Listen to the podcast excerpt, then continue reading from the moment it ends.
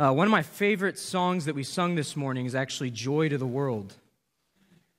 Uh, probably like most of you, it's a song that uh, I can't remember not knowing. I've sung it my whole life. I've heard it sung in the car. It's one of those songs that seems to be on, on every Christmas CD, that everyone from Kenny G to Kenny Rogers has done it. Kenny Loggins, I don't think, has done it. But you know what's funny, though, is that it's not actually a Christmas song, or it wasn't written as a Christmas song. Joy of the World was actually written as an adaptation of Psalm 98 by an Anglican minister named Isaac Watts.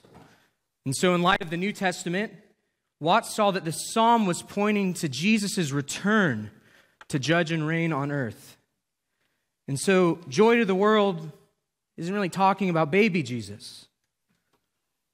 And when I realized this for the first time, it gave me new lenses for understanding the song. Here's one example. I finally understood why there was this weird verse about a curse and thorns being removed. That's the third verse. Watts wanted his readers to see that when Christ returns, he'll wipe away the curse of sin. And so that's why we sing, no more let sin and sorrow grow, nor thorns infest the ground. He comes to make his blessings flow far as the curse is found. That's incredible, right? Christ is going to wipe away the curse of sin. Yet, despite this, people usually remove this verse because it doesn't really sound Christmassy, but instead it reminds us of the effects of sin and death in our world. When we watch the news, we see wars, arguing, and natural disasters. We see people being gunned down in schools, in churches, and even their homes. And when we look at our own city, we see an increase in suicide and homelessness. And even when we look in our, home, our own homes, we see depression and anxiety. We see outbursts of anger and hidden addictions. We feel the pains of our bodies breaking down day by day. And we feel the deep sorrow over the loss of loved ones, especially at this time of year. And this is why we sing, Do we feel the world is broken? And all of us can say in agreement, We do. Maybe when you look at these things or hear about them, you're tempted to think that God is distant, that He doesn't care about us. Maybe you're even tempted to ditch Christianity altogether because it doesn't seem like God is fixing any of this. Yet our text this morning claims otherwise. In it, we'll see that Christ will one day wipe away sin, sorrow, and death. And the curse will be no more. And on that day, we'll worship him, we'll see him, and we'll reign with him. And so grab your Bibles. We're going to be in Revelation 22, verses 1 through 5 this morning. If you're looking for Revelation 22, uh, it's pretty easy. Just flip to the back of your Bible, it's the last chapter.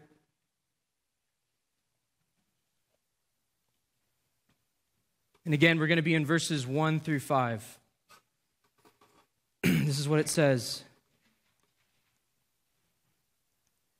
Then the angel showed me the river of the water of life bright as crystal, flowing from the throne of God and of the Lamb, through the middle of the street of the city. Also, on either side of the river, the tree of life with its 12 kinds of fruit, yielding its fruit each month. The leaves of the tree were for the healing of the nations. No longer will there be anything accursed, but the throne of God and of the Lamb will be in it, and his servants will worship him.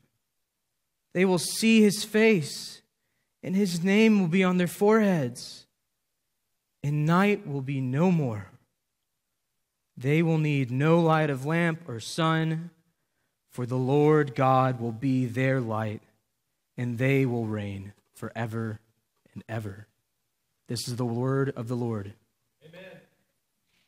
So, if you're taking notes, what we're going to see in this text, this is going to be my sermon in a sentence. It's this In the new Eden, we will be with God, and He will be our source of life.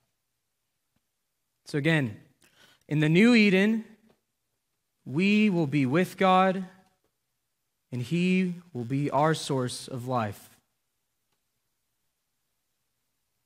And then in verses 1 and 2, we're going to see that life is from God. So, again, verses 1 and 2, we're going to see life from God. And then in verses 3 through 5, we're going to see life with God. So, again, life from God, life with God. So, again, in verses 1 and 2, we'll be seeing life from God. And here are my subpoints. In verse 1, we're going to see uh, that there's a river of life. And then in verse 2, we'll see the tree of life. So, look with me at our passage. It says, Then the angel showed me the river of the water of life, bright as crystal, flowing from the throne of God and of the Lamb through the middle of the street of the city. Also, on either side of the river, the tree of life with its 12 kinds of fruit, yielding its fruit each month. The leaves of the tree were for the healing of the nations. So we can see here uh, that the angel is showing John something new. In the past two weeks, we saw that he showed John uh, the new heavens and the new earth. And then last week, we saw that he showed him the new Jerusalem. And then in this week, we're going to see him showing John a new Eden. And so, if you're unfamiliar with that term Eden, uh, don't worry, that's actually found in the opening pages of the Bible. That the Garden of Eden was the place that God walked with the first man and woman, Adam and Eve. This is before sin entered the world before they were removed from God's presence. Yet we see here in our text today a new Garden of Eden. But you might be asking, how do we know this is a new Eden? We don't see that word. Well, first, this river in Revelation 22 seems to be pointing back to Genesis 2:10. It's there that we see that there was a river that flowed out of Eden to water the garden. You may also notice that the tree of life is in this new Eden. Like the original tree of life, this tree is also in the midst of the garden, is being watered by the river. But this isn't just a new Eden, it's actually a better Eden. While the first Eden was a garden, we see in verse 2 that this new Eden is a city. Also, we can see at the end of verse 2 that this new Eden is populated by a people from all nations. So, this new Eden is like the old Eden times a thousand. That's kind of why this language is being used. And so you might be thinking, all that sounds great. What does it mean? Why is John seeing this vision? Well, if you've ever read the prophet Ezekiel, you might remember that he receives a similar vision in Ezekiel 47. So I want you to keep your finger on Revelation 22 and flip to Ezekiel 47 with me. If you need to use the table of contents, that's okay. I use the table of contents frequently. While you're flipping there, though, uh, this chapter comes at the end of Ezekiel's prophecy. Earlier in the book, we see that God's presence had left the temple in Jerusalem because his people were continually disobedient to God. And then we see that this temple was later destroyed by the Babylonians. Yet in chapters 40 through 48, Ezekiel receives a vision of the Lord dwell, returning to dwell with his people in a new temple. And so this brings us to Ezekiel 47. Look with me at verses 1 through 12. it says, Then he brought me back to the door of the temple. And behold, water was issuing from below the threshold of the temple toward the east, for the temple faced east. The water was flowing down from below the south end of the threshold of the temple south of the altar. Then he brought me out by the way of the north gate and led me around on the outside of the outer gate that faces towards the east. And behold, the water was trickling out on the south side. Going on eastward with a measuring line in his hand, the man measured a thousand cubits. And then he led me through the water, and it was ankle deep. Again, he measured a thousand and led me through the water, and it was knee deep. Again, he measured a thousand and led me through the water, and it was waist deep. And again, he measured a thousand, and it was a river that I could not pass through, for the water had risen. It was deep enough to swim in, a river that couldn't be passed through. And he said to me, Son of man, have you seen this? Then he led me back to the bank of the river. As I went back, I saw on the bank of the river very many trees on the one side and on the other. And he said to me, This water flows toward the eastern region and goes down to Arabah and enters the sea. When the water flows into the sea, the water will become fresh. And wherever the river goes, every living creature that swarms will live, and there will be very many fish. For this water goes there, that the waters of the sea may become fresh, so everything will live where the river goes. Fishermen will stand beside the sea, from En Gedi to Eneglaim. It will be a place for the spreading of nets. Its fish will be of very many kinds, like the fish of the great sea. But its swamps and marshes will not become fresh. They are to be left for salt. And on the banks of both sides of the river, there will grow all kinds of trees for food. Their leaves will not wither, nor their fruit fail, but they will bear fresh fruit every month, because the water from them flows from the sanctuary. Their fruit will be for food, and their leaves for healing. Again, this is the word of the Lord. Does it sound a little familiar to you?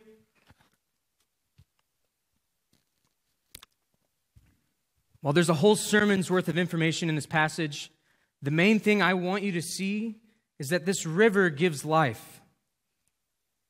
We can see that this river is flowing from the temple. This was the place that God's presence dwelt. And like in Revelation 22, we see a river flowing from God's presence. It grows deeper and deeper to the point that Ezekiel isn't able to pass through it. And we can see that as this river goes out, that it makes things come to life and flourish. In verse 8, we see that this river makes the seawater fresh. In verse 9, we see that the river gives life to the creatures that dwell in its waters. And then finally, in verse 12, we see that the trees on the banks of the river produce much fruit and that their leaves don't wither. Again, this river brings things to life. So I want you to flip back with me to Revelation 22 we can see here that John is seeing the fulfillment of Ezekiel's vision. He's seeing a better Eden that's river brings life. If the best part about this new Eden isn't the river and it isn't the tree, the best part of this new Eden is that God and the Lamb are enthroned in it. And while Adam and Eve were removed from the old Eden, now God dwells with his redeemed people in this new Eden. And this new Eden doesn't need a temple for God because God himself is the very temple. And God is the one that this river of life is flowing from. He's the bottomless sea of life that is the source of this river. And friends, this future imagery points to a very present reality as well. Those who drink from it receive without payment. Listen to me. God makes dead things come to life, even sinners. Because we're all born in Adam, we all sin and we all die. This is what we see in Romans 5:12 which says, "Just as sin came into the world through one man and death through sin, and so death spread to all men because all sinned." And so, friend, all of us have sinned and all of us are dying. Yet despite this, God's word gives us good news. Romans 5:17 says, "For if because of one man's trespasses death reigned through that one man, much more will those who receive the abundance of grace and the free gift of righteousness reign in life through the one man, Jesus Christ." While the first Adam failed, Jesus Christ, the second Adam, succeeded. While the first Adam disobeyed God by eating from the tree of the knowledge of good and evil, Jesus Christ, the second Adam, was obedient to the point of death. He drank the cup of God's wrath that we deserved by dying a death on a tree for us. Yet Jesus isn't merely a man that died, he's the God man. He's truly God and truly man. And so death wasn't able to hold him. He was raised from the dead to new life. And, brothers and sisters, if you've confessed with your mouth and believe in your heart that He is the risen Lord, then God has made you alive in Him. And His life is now your life. He has breathed His life giving Spirit into you. He's given you a new heart that now desires to joyfully obey Him by faith. And so, friends, don't forget this. God makes dead sinners come to life. He's the source of life.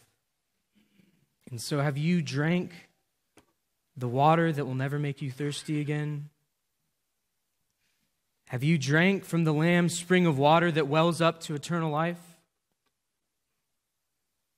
Brothers and sisters, we need to point one another back to this constantly.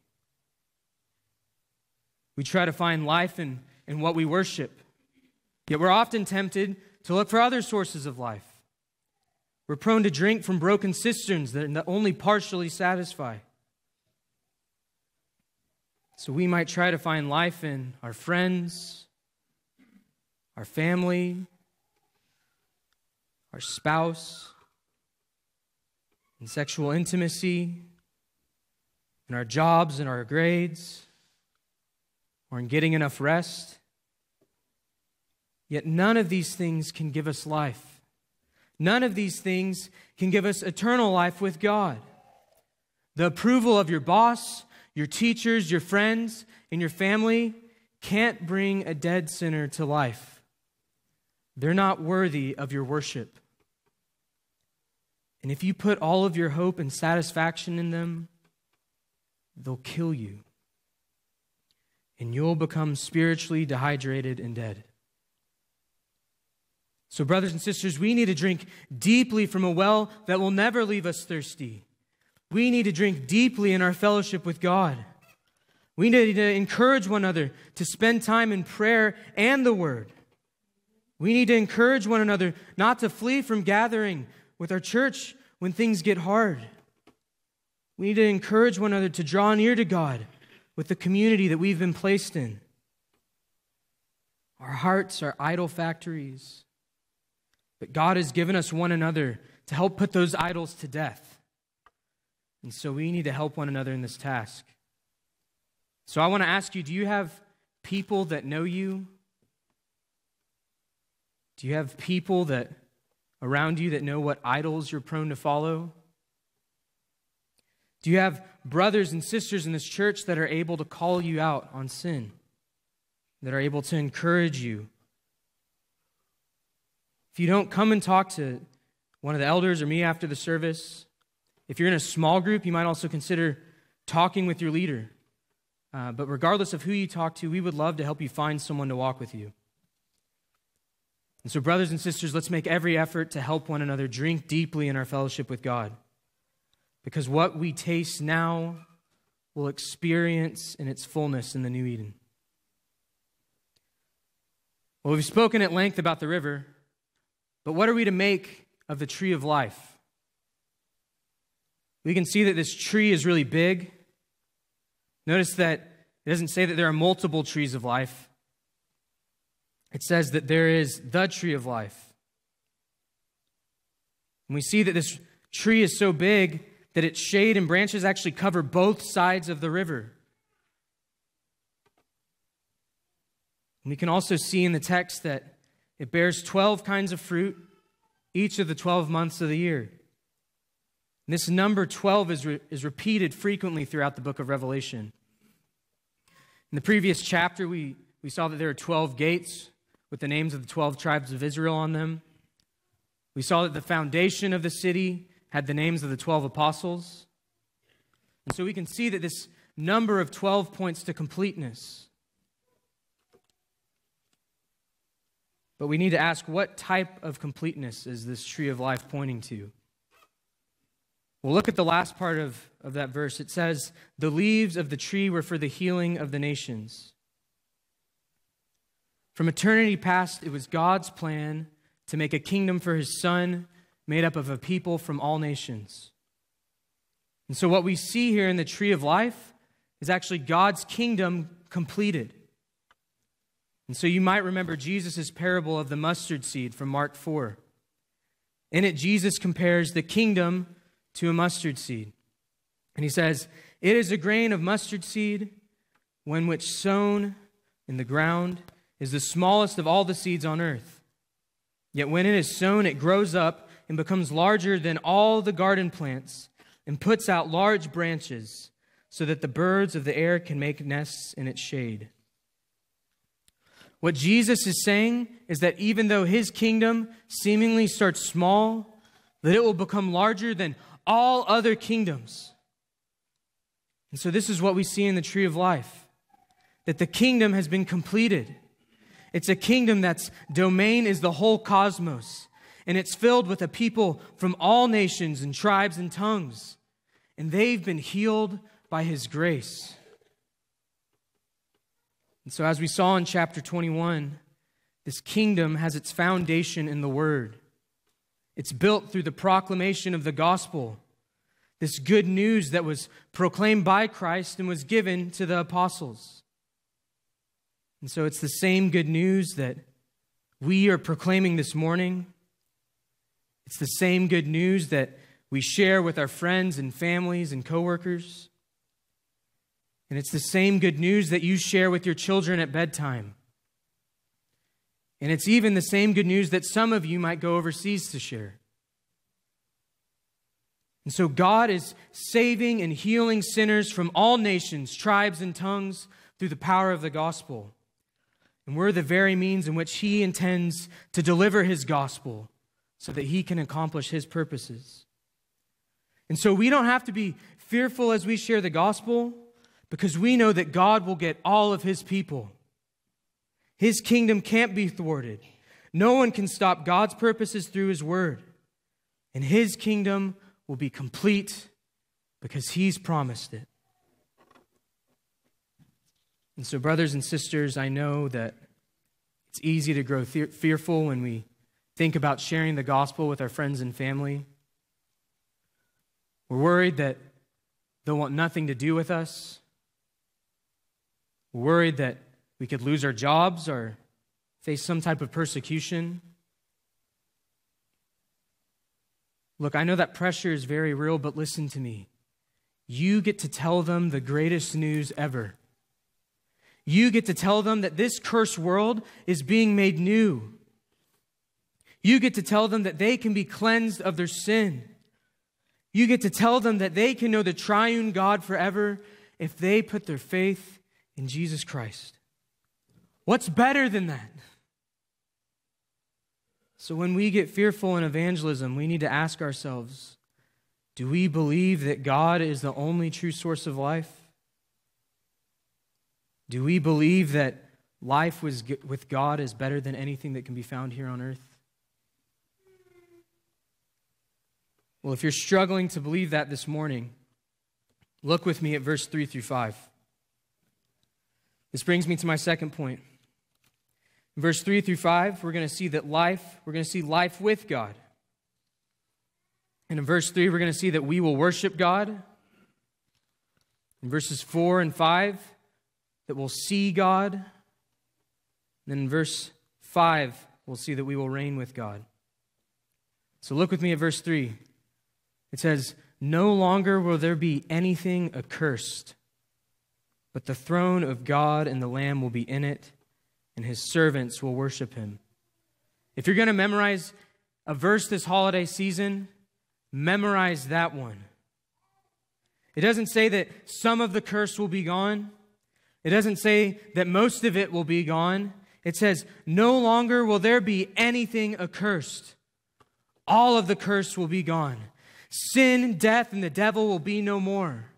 And we won't be tempted towards cutting our brothers and sisters down with sharp words. We won't be tempted by lustful thoughts. We won't be tempted towards bitterness and discontentment anymore. And since there will be no curse, we, his servants, will worship him without the presence of sin anymore.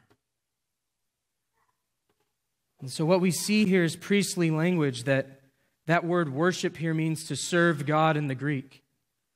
And like the priests who served in God's temple, we will serve God in this new Eden. We'll be able to draw near to God in all of his glory because we will be cleansed by the blood of Jesus Christ, the Lamb who was slain. We'll have new bodies that are incorruptible, that don't have an ounce of sin in them. And nothing will be in the way of us serving God with all of our heart, mind, and soul and strength. All of our being will desire to ascribe to Him glory and honor and power. Why? Because Christ has made us ki- to be a kingdom and priests to serve His God and Father. To Him be the glory and power forever and ever. Amen. And so, brothers and sisters, this is why we were elected in love before the foundations of the earth so that Christ would present us as holy and blameless before the Father, so that we can serve Him forever and ever. And so, if you think that heaven is going to be eternal retirement, where you're sitting on the cruise ship, sipping on a pina colada, I, I don't think that that's what this text is, is pointing to. We, like Adam, will work and tend to the new creation. We'll work for God in heaven, yet our labor won't be painful anymore. And we won't eat bread by the sweat of our brows because there will be no more curse. Therefore, our work won't be in vain. Our work will be a joy, not a burden. And we won't grow discontent and we won't grow bitter at our boss. Serving the Father isn't just a future reality, though. That if you're in Christ, then you are to present your bodies as a living sacrifice, holy and acceptable to God, which is your spiritual worship. We're to do all things to the glory of God by faith. And so, do you see your schoolwork as worship, kids and college students? Do you see your job as worship? Do you see raising your kids as worship? We're all always worshiping something. But the question is, what are we worshiping? Are we seeking to worship God in our work? Or are we worshiping ourselves? Are we seeking the approval of God? Or are we seeking the approval of our peers? So, brothers and sisters, it's only by faith in Christ that we can do all things to the glory of God. We see that Jesus did all things to the glory of God the Father. He never once sinned. He didn't grow bitter at the work that the Father had sent him to do. That he was obedient in thought and deed to the point of death. And so we need to look to Christ for strength when we're tempted to grow bitter at the work that we've been given to do. The Father will give us Christ's strength by the power of the Spirit. And yet, until that day, we worship by faith. But one day we will worship him and serve him by sight. And so that's what we see in verse 4 that it says, They will see his face, and his name will be on their foreheads. And so you might be thinking, How will we be able to see the face of God? You might think of Moses, when he asked to see the glory of God, and the Lord responds by telling Moses, You can't see my face, for man shall not see me and live. Yet while Moses would have died if he saw the face of God, we'll be able to see the face of God in all of its majesty and glory when the presence of sin is removed.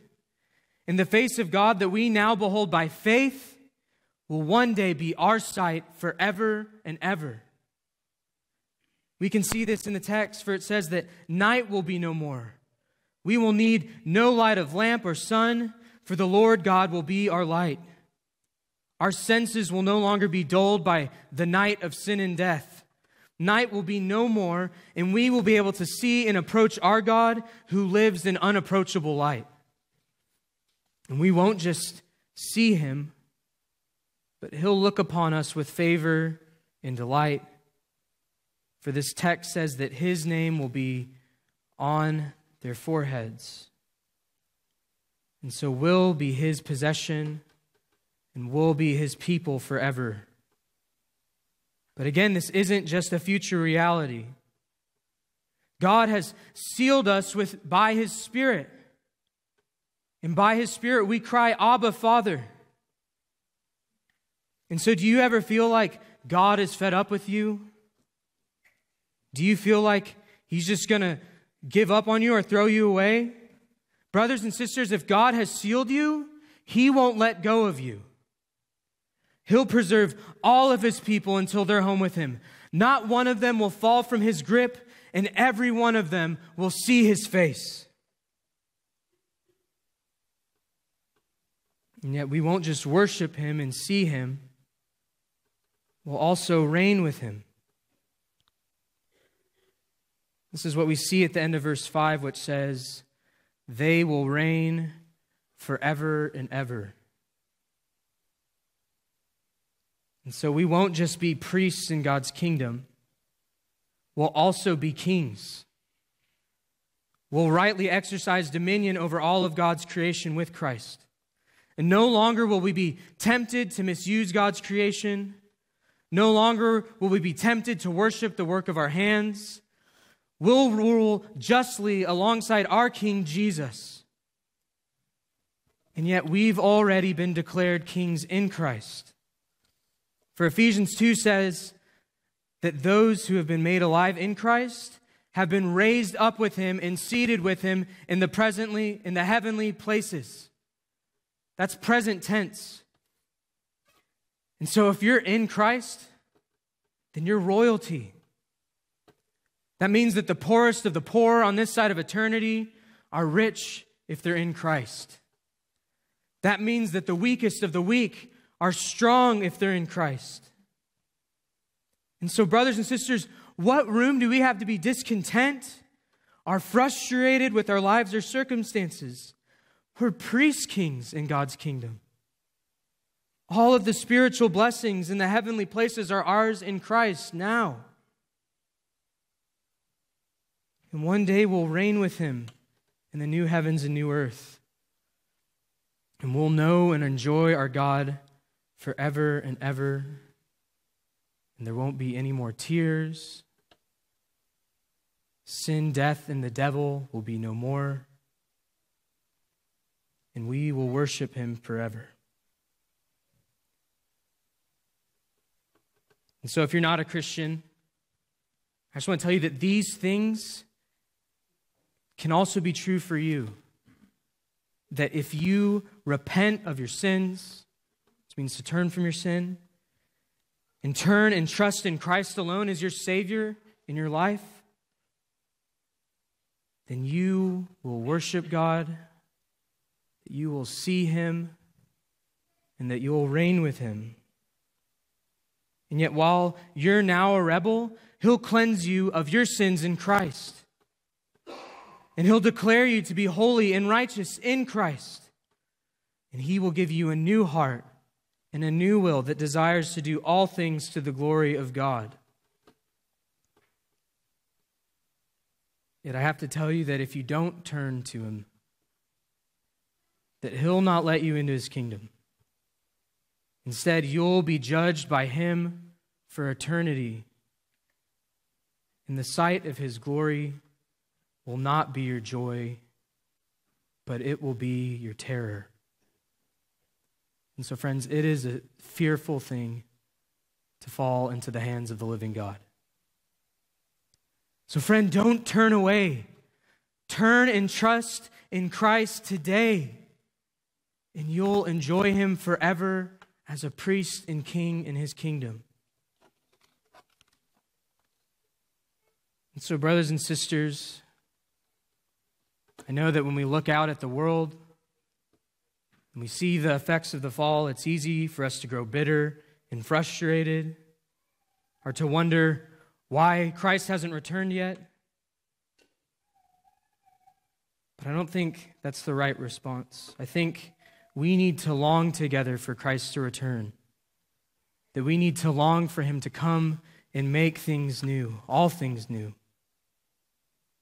And so, brothers and sisters, let's long for the day when we'll sing, No more let sin and sorrow grow, and it will be so. Amen. Let's pray.